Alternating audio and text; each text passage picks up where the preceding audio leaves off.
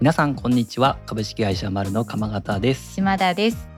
今回は新企画のマルクリポッドキャスト番外編クリニックの人となりをお届けしたいと思います。この番外編ではですね私たちがお話を聞いてみたいと感じた開業クリニックさんに根掘り葉掘りインタビューを行わせていただいてクリニック経営者の人となりとか思いとか価値観働く環境などをリスナーの皆さんに知っていただき人と人がつながるきっかけづくりをするための番組です。ということで記念すべきクリニックの人となり初回のゲストは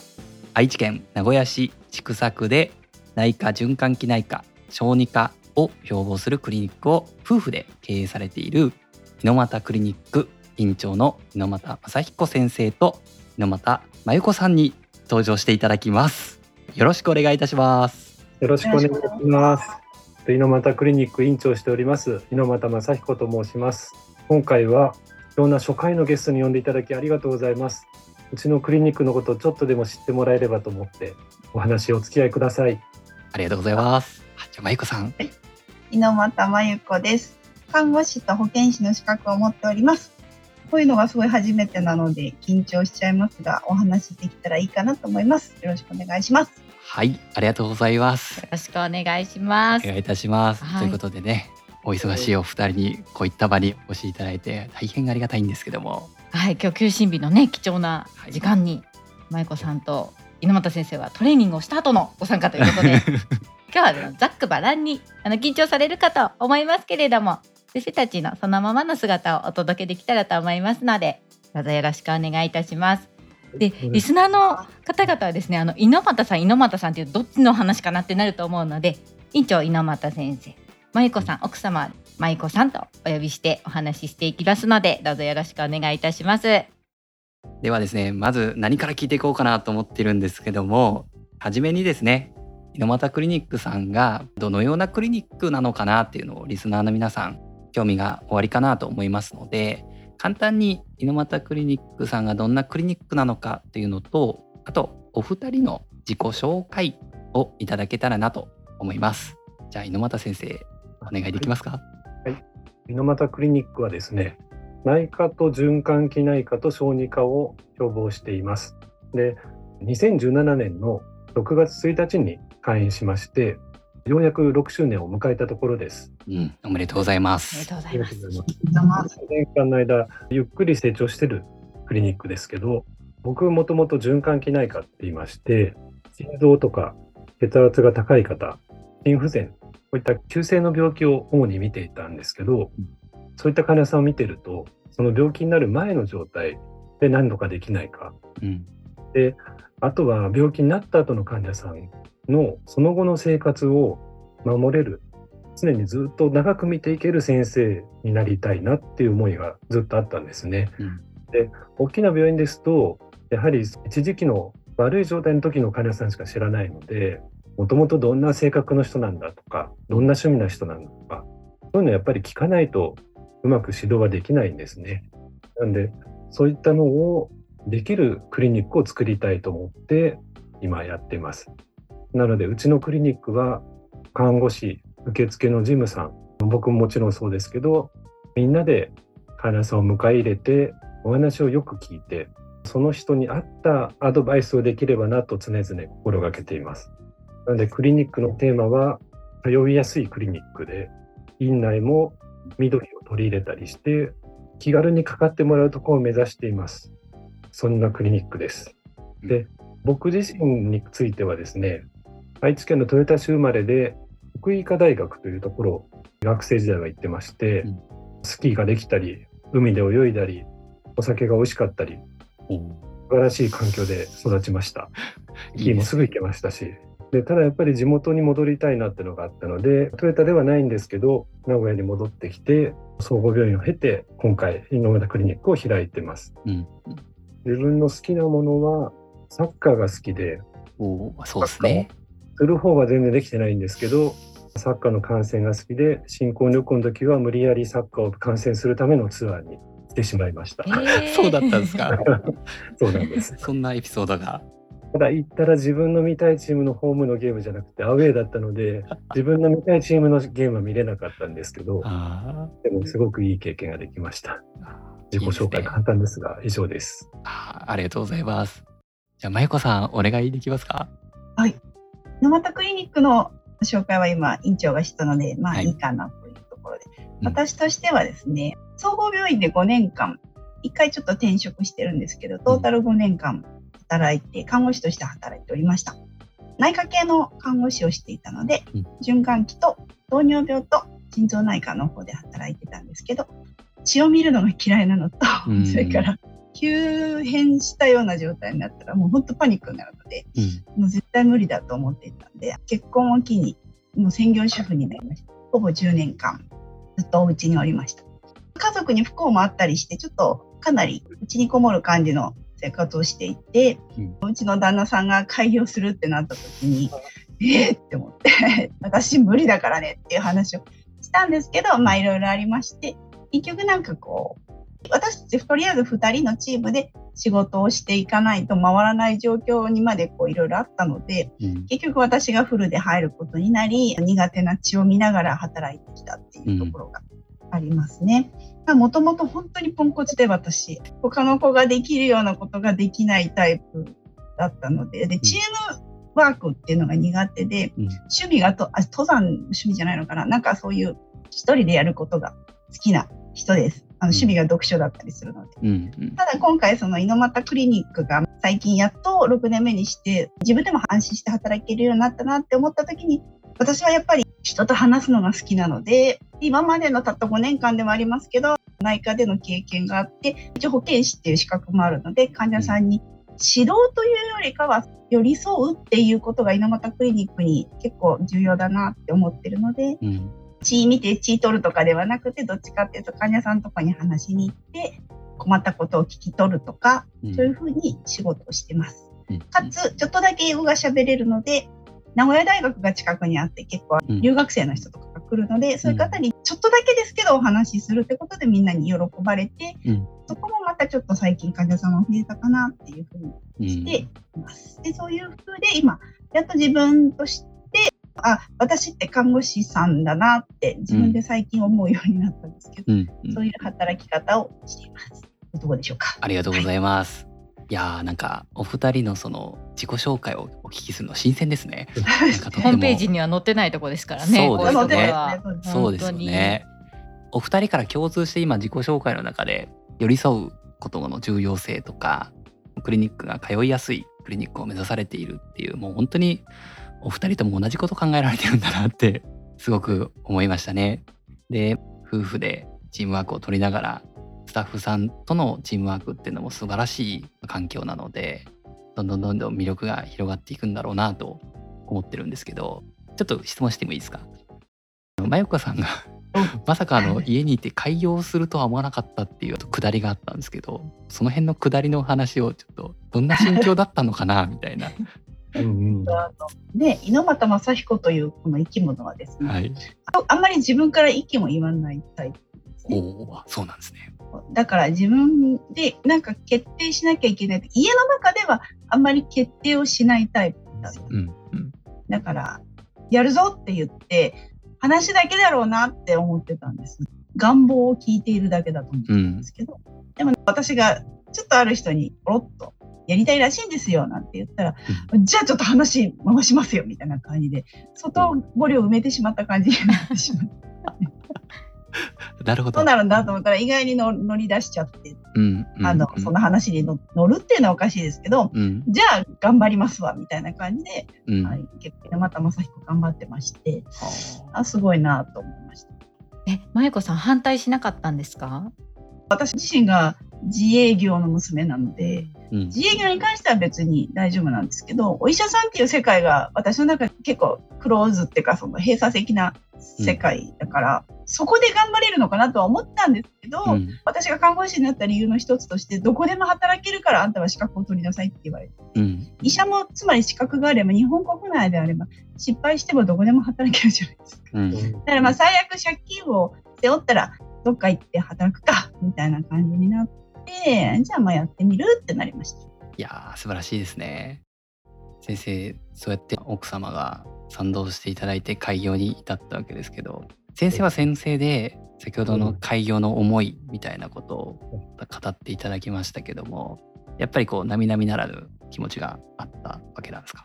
そうですねその開業したいっていうのは結構前からあったんですけど、うん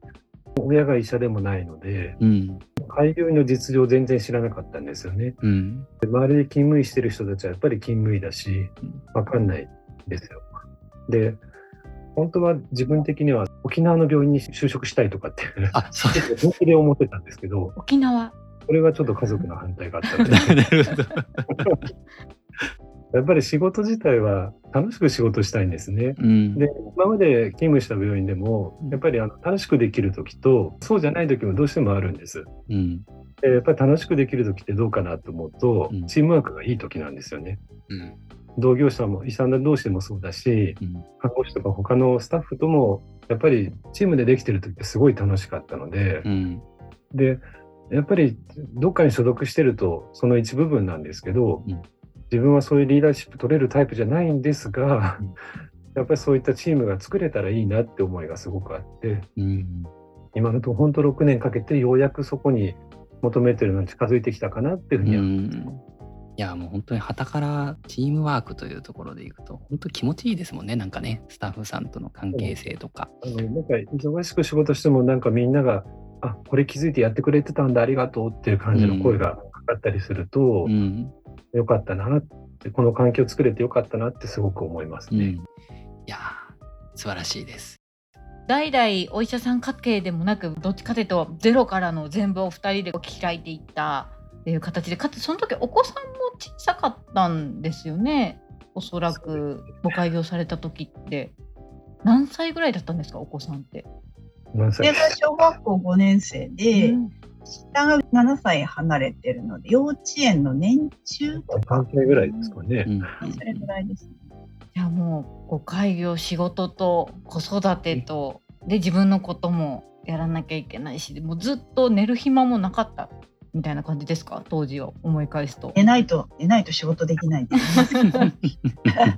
だけど、ね、慣れないことばかり悩むことばかりで確かにねあんまり寝れない時もありましたね。でも今子供たちに聞くと、お母さんとお父さんはすごく頑張ってるから頑張るみたいな。うん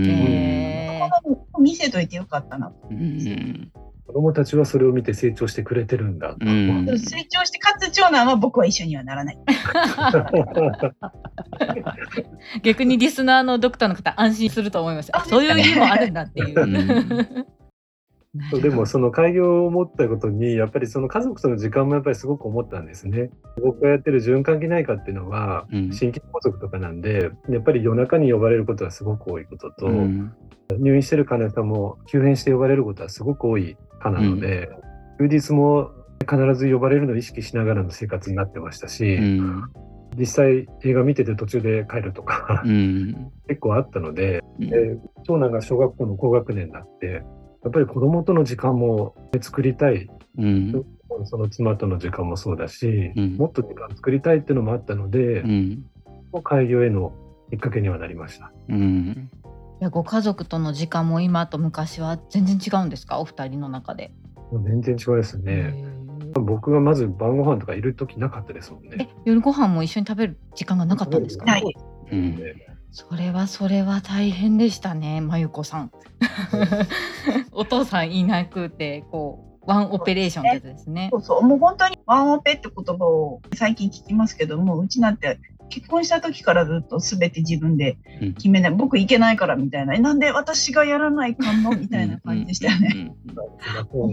それで、だから、働きに行かないのって言われても、いや、行けないよねみたいな感じもあったんですよ。でも逆にそうやって家庭の時間をなくした働き方をしていた時期と開業されて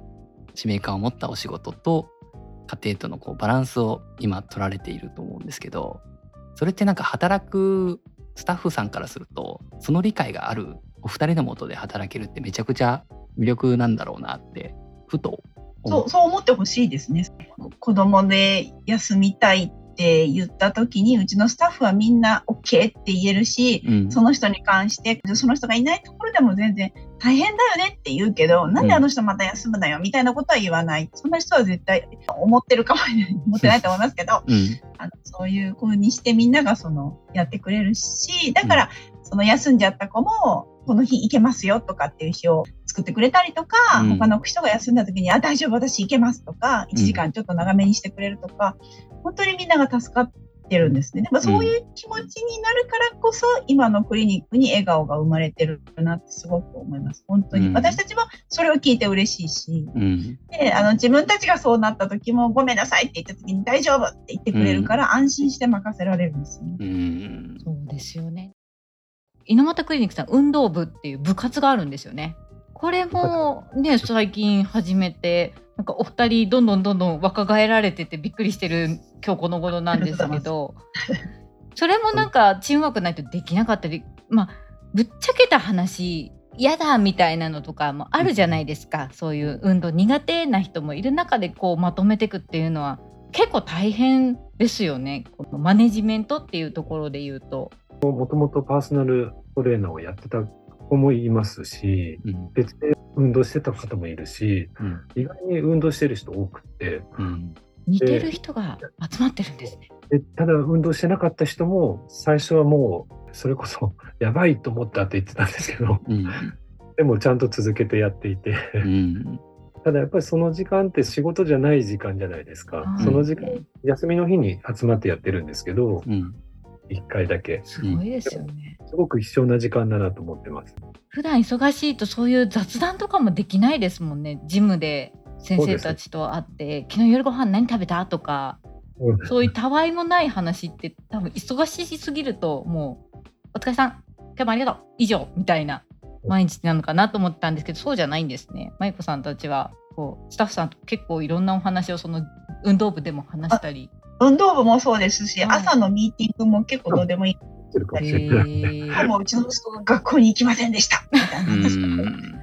大事です、ね。そんな話をして、でもそれによって運動部行きたくなかった人も、あの人行くし、行きましょうよって言われたら、じゃあ1回、一回でも ?2 回目はどうしようと思うけど、あの人が行くし、行きましょうよって言われたら、じゃあ行きますか？みたいな感じで続けてる人と、本当にその人は月に1回しか運動をしないんですけど、うんそれでも全然良くなってきましたとか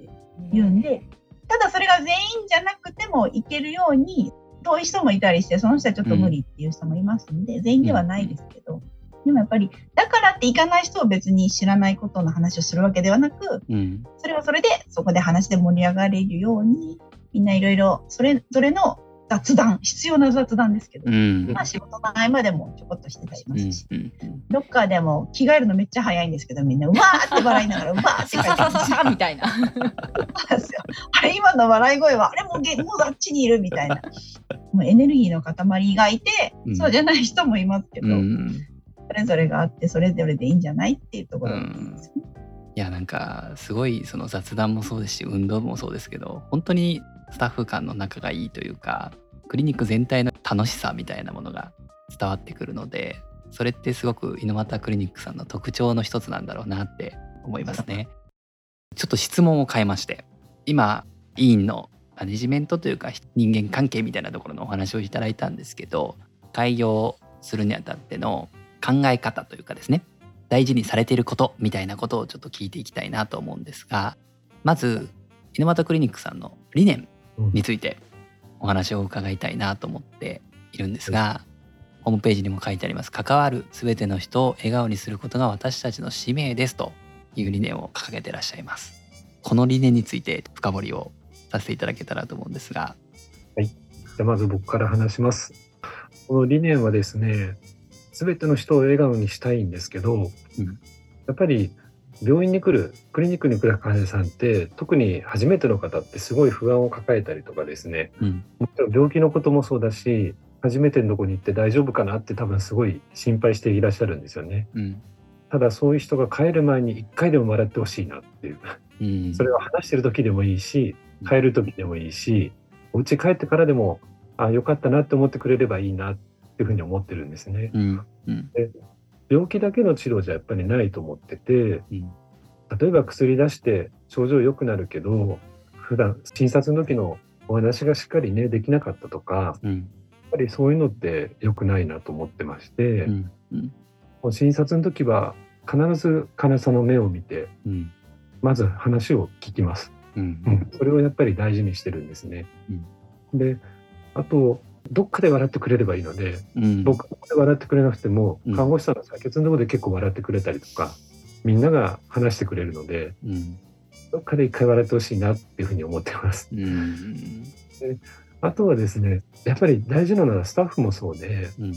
最初にチームワークのお話したんですけど忙しかったにしてもやっぱりやりがいを感じてくれる。うん。あやりきったって喜んでくれる人もいれば、うんなんかやり残したがあるかなって反省する人もいるんですけど、うん。仕事終わりの時に。ただやっぱりみんなが全力でやって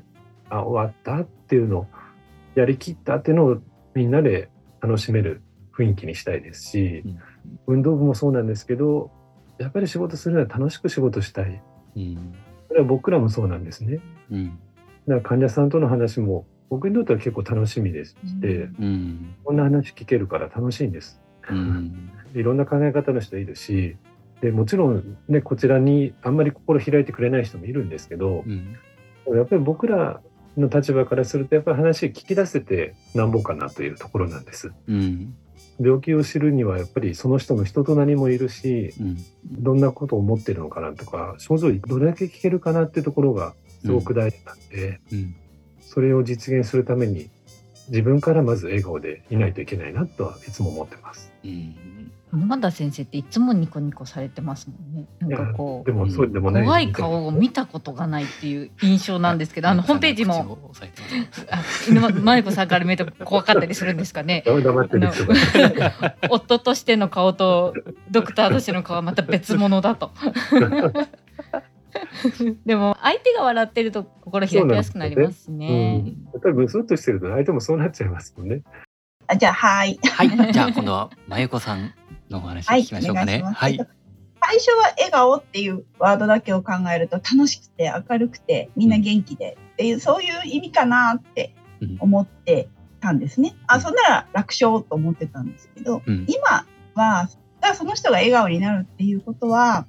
その人自身がそれを選択してうん。自分でそれをやるぞっていうそこに意思が存在してるなっていうふうに思うようになったのでだから笑顔にすることが使命ですってありますけどそこにいることそこで喋ることそこでやっていくことうん。それがその人の自分の意思を持ってやれてるっていうのを見届けられるっていうそういう場所になってるんだろうそういう場所を目指すんだろうな、スタッフでもそうですけどうん。やりたくなくてしょうがないからやってるよっていう人はやっぱり笑顔を浮かべても笑顔じゃないんですよね。うん。帰る時とか本当に笑顔じゃないし。うん。で患者さんもとりあえず来たみたいな不安で不安で来たっていう人ってとりあえず来たけど本当はこんな病気いろいろ考えてる病気じゃないと思う。でも違うかもわかんないって思ってる人にうん。いろんな検査をしてとりあえずこれじゃないよって言った時のほっとした笑顔っていうのはその人が選んできてうん。その人がやった検査でやってもらった検査でその人がその結果を聞いてどうなったか。やっぱそこにその人の意思が存在してうん。前向きっていうかそういうところがある場所を作る作れることがいいなっていうふうに思ってます今は。うん。はい。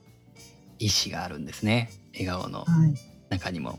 お二人が関わる全ての人を笑顔にするというのを作るために日々行動されていてなんかそれが患者さんとかスタッフさんにも今伝播してるような状況なんだろうなってすごい思いますね。なんで多分患者さんもお二人に意思を持ってもちろん検査をしに来るってのもそうなんですけどお話をしに来るとか本当にあの冒頭で先生がおっしゃっていた通いやすいクリニックっていうところの体現にはすごくこの笑顔っていうのが通じてるんだなっていうのを改めて思いました。でちょっと別の質問でお二人がですね医療を提供していく上でこれだけは譲れないなっていうものだったりとかもしくはここだわりみたいなものっていうものがあればちょっと今の理念の方にも通じちゃうかもしれないんですけど教えていただけたらと思うんですがいかがでしょうか？退院前に初診の方は大体 AI 問診って言いまして、うん問診をウェブでやってもらうんですけどある程度やっぱりこういったものかなっていうのは思うんですけど、うん心がけてるのは先入観を持たないようにしたいなと。うん。まず患者さんの話をやっぱり聞きたいですね。で、書いてあることを中心に聞くんですけど、で、そこに書いてないことをどんだけ聞けるかなっていうところがうん。大事なことかなと思ってまして、うん。で、よく聞いて、結局僕の診察って、人によってはなんか診察受けて頼りないって言われたりとか、うん。あんまりそうなんですか聞いてくれないって言われるんですけど、うん。僕が心がけてるのは話を聞いて、誘導してなんか、あ、こうなんだって納得して帰ってもらうのが一番いいと思ってるんですね。うん。だからこっちからこうしなさいっていうのはあんまり言いたくないうん。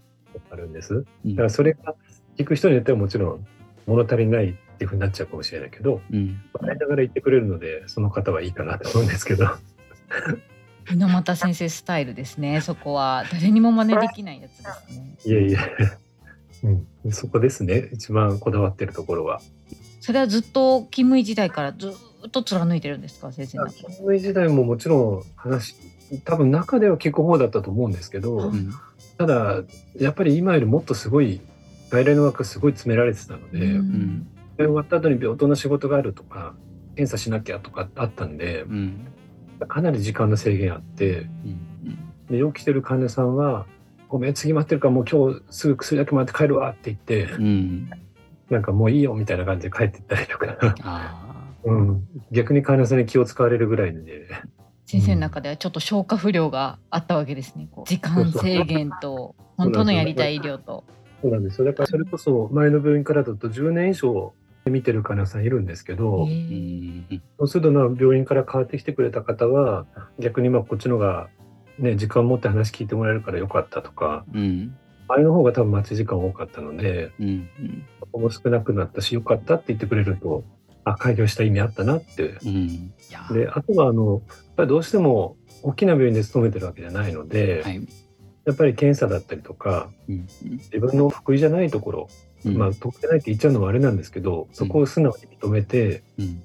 どっか違うところに紹介した方がいい人にはもう遠慮なく紹介して相談するようにはしています。うん。やっぱその人のためであれば、うちがなんか道しるべというかうん、相談して割り振るところでもいいかなとは思ってるので、うん。うん。うん。そういった役割も大事かなと思っています。いや、すごいですよね。そういうご対応ってなかなかできることでもないなって、すごく思いますので、でもやっぱりそこで先生が見ていただくことによって、何か安心を得たりとか、重たい病気になる前に自分が予防に走れたりとかっていうことがするんだろうと思うので、いや素晴らしいなと。ちょっとまゆこさんにも聞いてもいいですか？医療を提供するっていうのがちょっと私、私はもう本当に医者ではないので、医学をちょっと知ってるよぐらいな気持ちでいるんです。なので、そんなに来た人に医療を提供して教えてあげるよっていう感じではなく、逆にちょっと知ってるから、うまいことお医者さんにその話を持ってこうよっていう、そういう姿勢でいて、うん。あなたが心配してることだったり、あなたが聞いてみたいことだったり、まず私に話してごらんっていう。うん。それできるかできないかわかんないけど、とりあえず言ってみてっていうスタンスでいようかなって思ってて、で、うん。医師が採血だったりなんとかししましょうって指示を出すけども、これはみんなにも共通すると思うんですが、今からやりますけどいいですよねっていうところをやっぱり私たちスタッフは持っていて、なので患者さんが、いや、ちょっと今日はって言われたら、じゃあちょっと待って、先生に確認してくるので待っててくださいとかっていう、そういう、やっぱり、あさっきも言いましたけど、やっぱり主体的に患者さんが動けるようにサポートすることがやっぱりうちのスタッフの仕事かなって思ってるので、うん。そういうところにこだわっているとは思ってます。うん。はい。お二人の中でまた微妙にこだわりの部分が違うくてクリニックの中のこの役割分担みたいな感じがはっきりされてるのかなって感じたんですけどクリニックの中でのお二人の役割分担っていうのはどんな感じなんですかね？ご夫婦なのでうん。夫婦感もなんか出てるのかもうなんか上司と部下みたいな感じでやってるのか、お二人の雰囲気も先生とまゆこさんのなんていうんでしょう個性も全然違うのにどうやって運用してるのかなっていうのが興味深いんですけどなんか二人で決めてることってあるんですか？仕事中はこうしようみたいな。取り決めは全然ないですね。ただ、やっぱりコミュニケーションを取るのは妻の方が上手なので、うん。みんなとの関係を良くするのにはすごく本当にいろいろ動いてくれてて、で、待ってる患者さんって僕が一番気になるんですよね。うん。あ診察前で待ってる人だったりとか、うん。診察終わって検査待ちしてる方とか、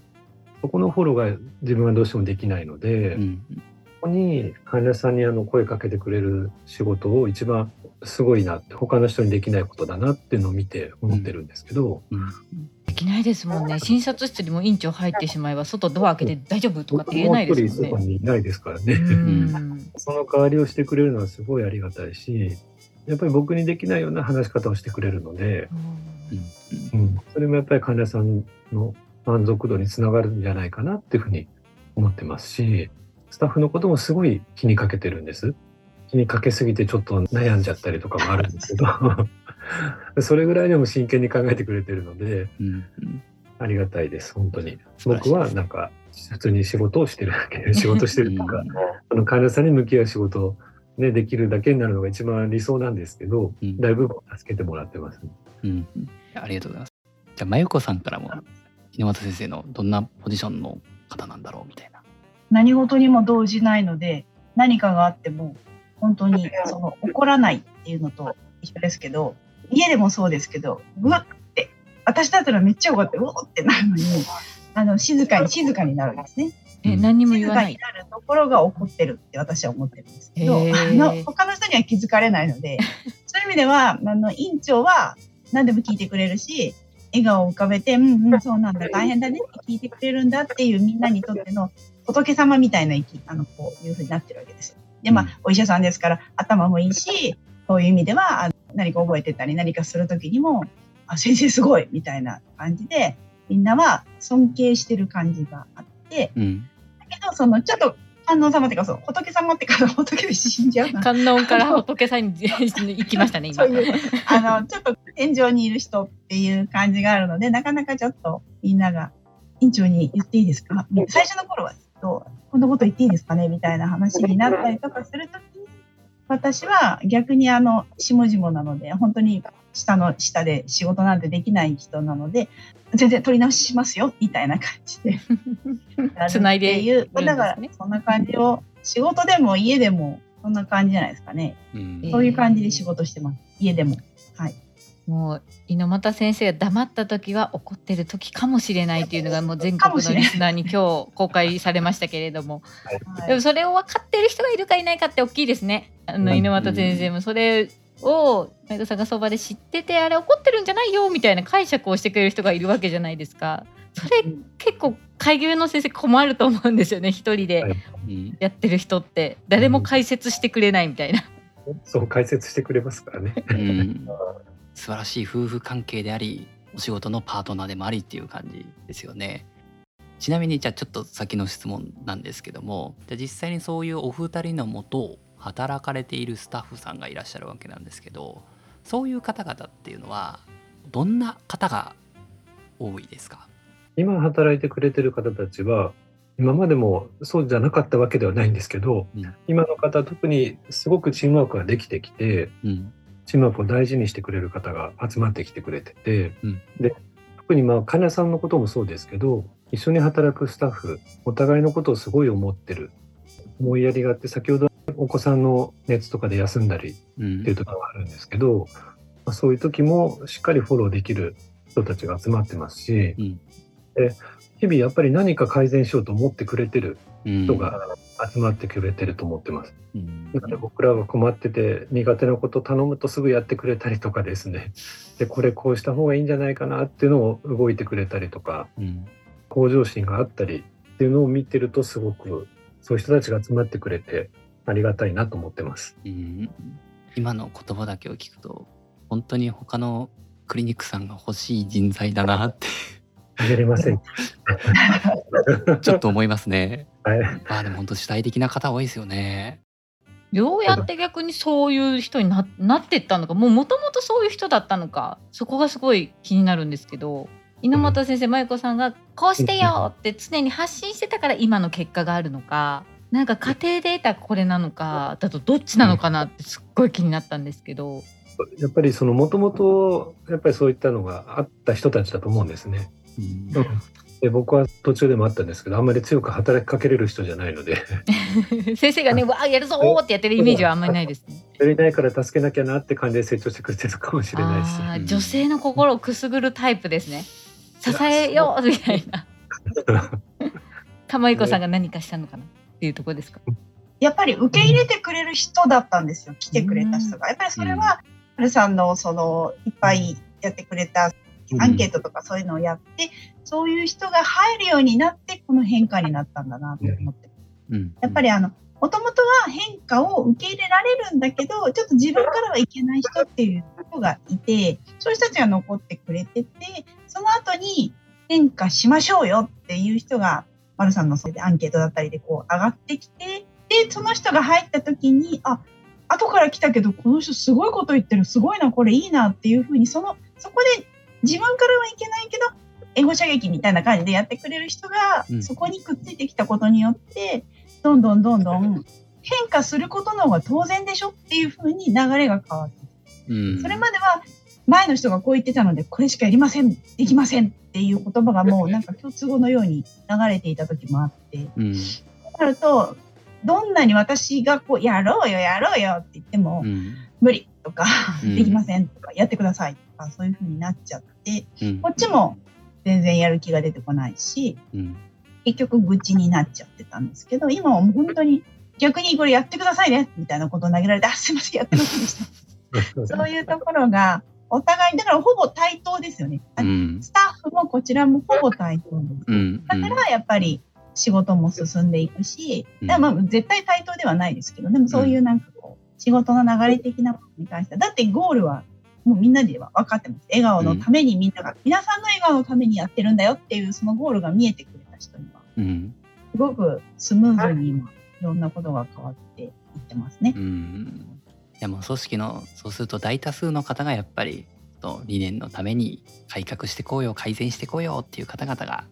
もう集まってるんで当たり前の空気なわけですね。そうですあーなんか共通言語が多いですね。猪本先生と真由子さんのスタッフさんの関係を聞いてると、なんかこうみんな笑顔っていう共通言語があって、で運動部っていう場所もあって。でなんかこう進化が当たり前だよみたいになんかこう共通の話題が多いからこうまとまりがあるのかなってお話聞いて思ったんですけどこの6年間特にこうだんだん増えてる印象を受けたんですけどそんな感じですか今？その共通言語が増えてるみたいな。そうですね。本当に、最初の頃は、本当に雇い方がわからなかったので、とりあえず来てくれた人をほとんど雇ってるんですよ。うんうんだから全く私たちの理念とかを信じてくれますかっていう、そう、そこがこう、キャッチボールができなくて、うんかつ私たちもその誰かに命令命令っていうかその、雇う側としてなったことが一度もなかったの。そういう意味では本当に赤ちゃんでした。ベイビーでした。なんで、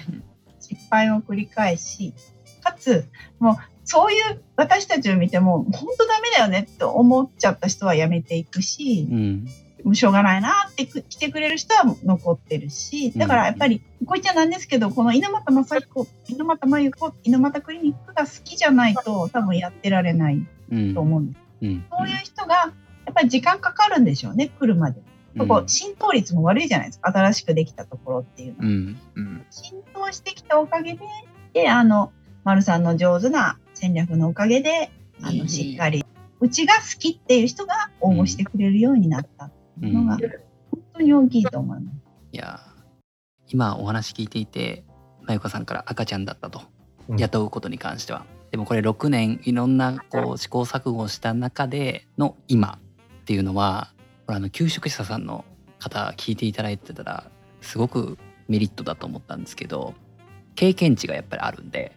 そのマネジメント雇っていくこと雇い入れることに対しての経験値がお二人はすごく高いと思うのでなんかこれから入ってくる人に関してはすごく安心できる環境だなってなんか思いました。良くも悪くもいろんな試行錯誤があったんで今まとまっているじゃないですか。かとっても受け入れ体制できてるなって思いました。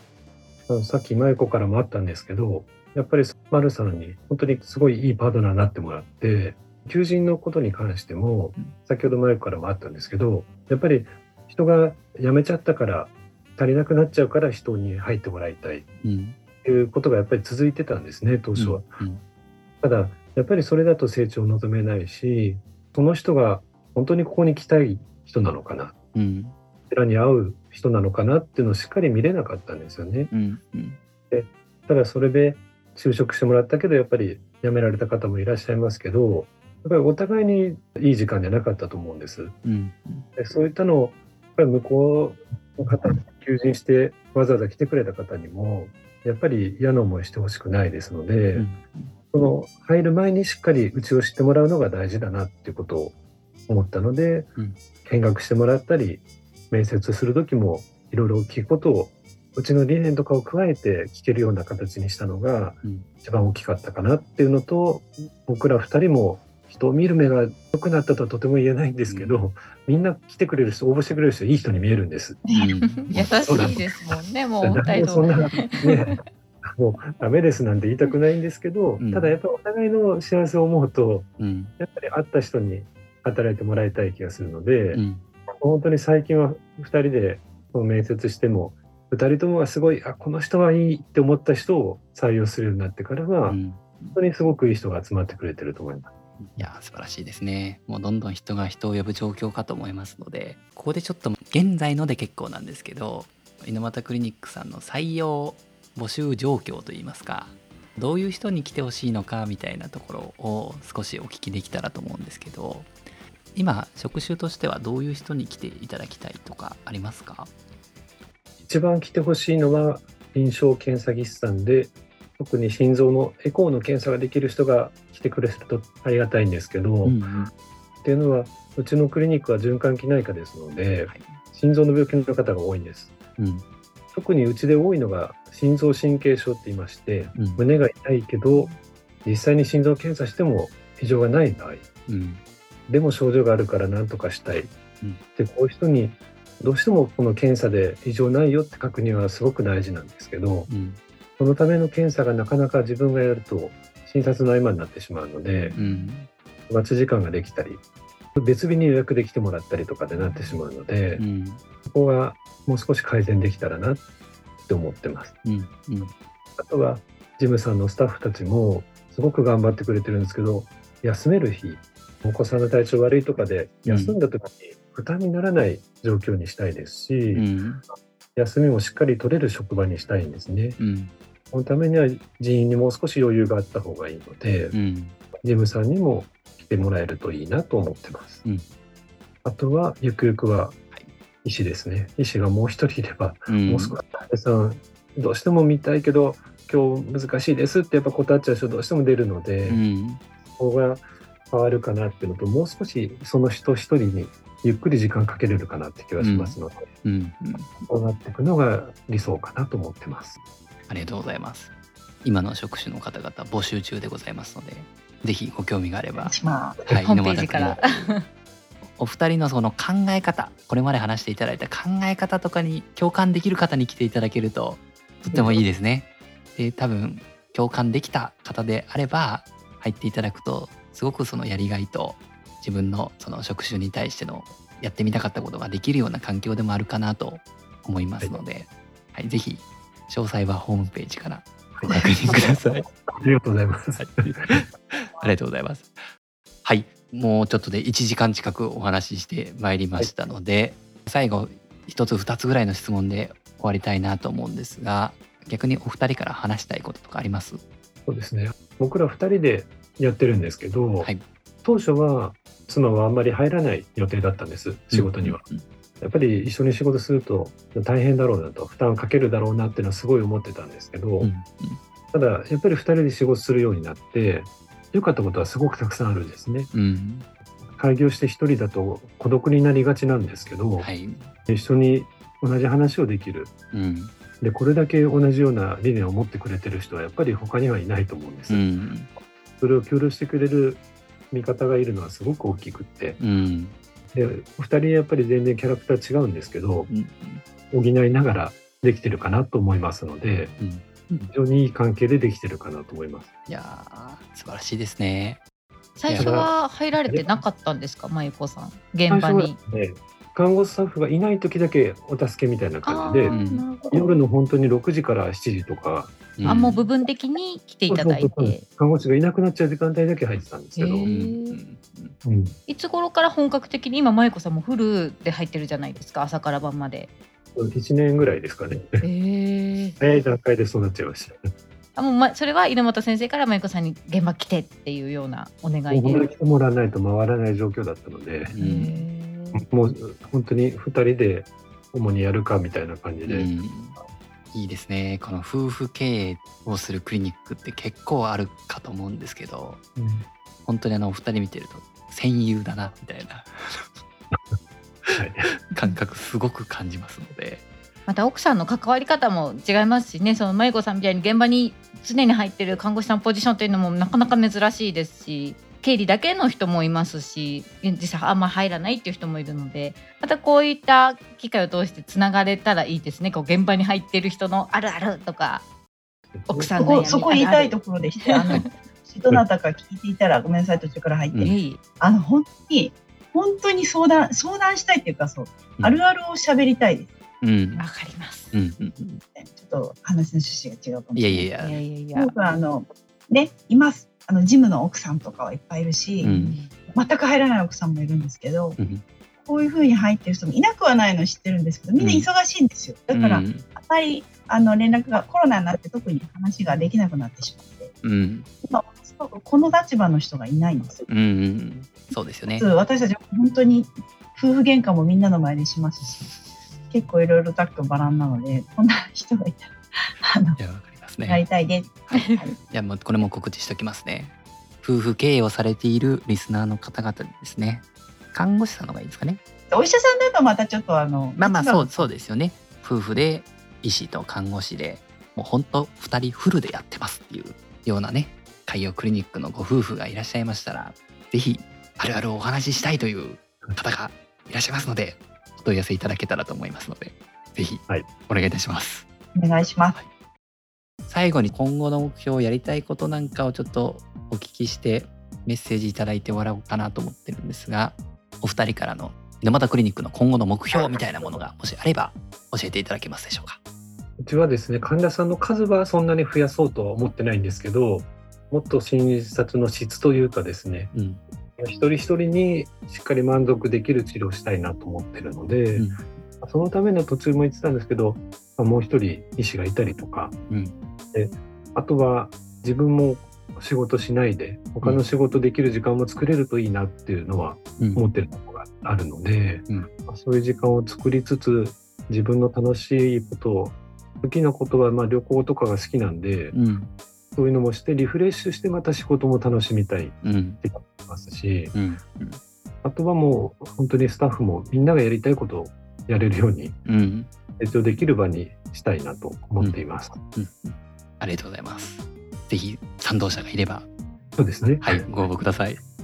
何回も言ってますけど、やっぱり内科医師を増やしたいなとか、スタッフを増やしたいのかなって思っているのは、患者さんを増やしたいっていうよりかは余裕を持ってうんみんなが仕事できるように環境を整えたいなっていうのが今の一番の望みですかね。うん本当にそれをやることによって家族との時間も増えますし、みんなが家族との時間も増えるので、うんそうやりたいなって思ってます。ありがとうございます。ということで今回は猪俣クリニックさんの人となりをお送りいたしました。ぜひ猪俣クリニックさんの人となりを聞いていただいて興味を持っていただいた方は猪俣クリニックさんにご相談ください。では猪俣先生、まゆこさん、本日はありがとうございました。ありがとうございましありがとうごたざい。ます。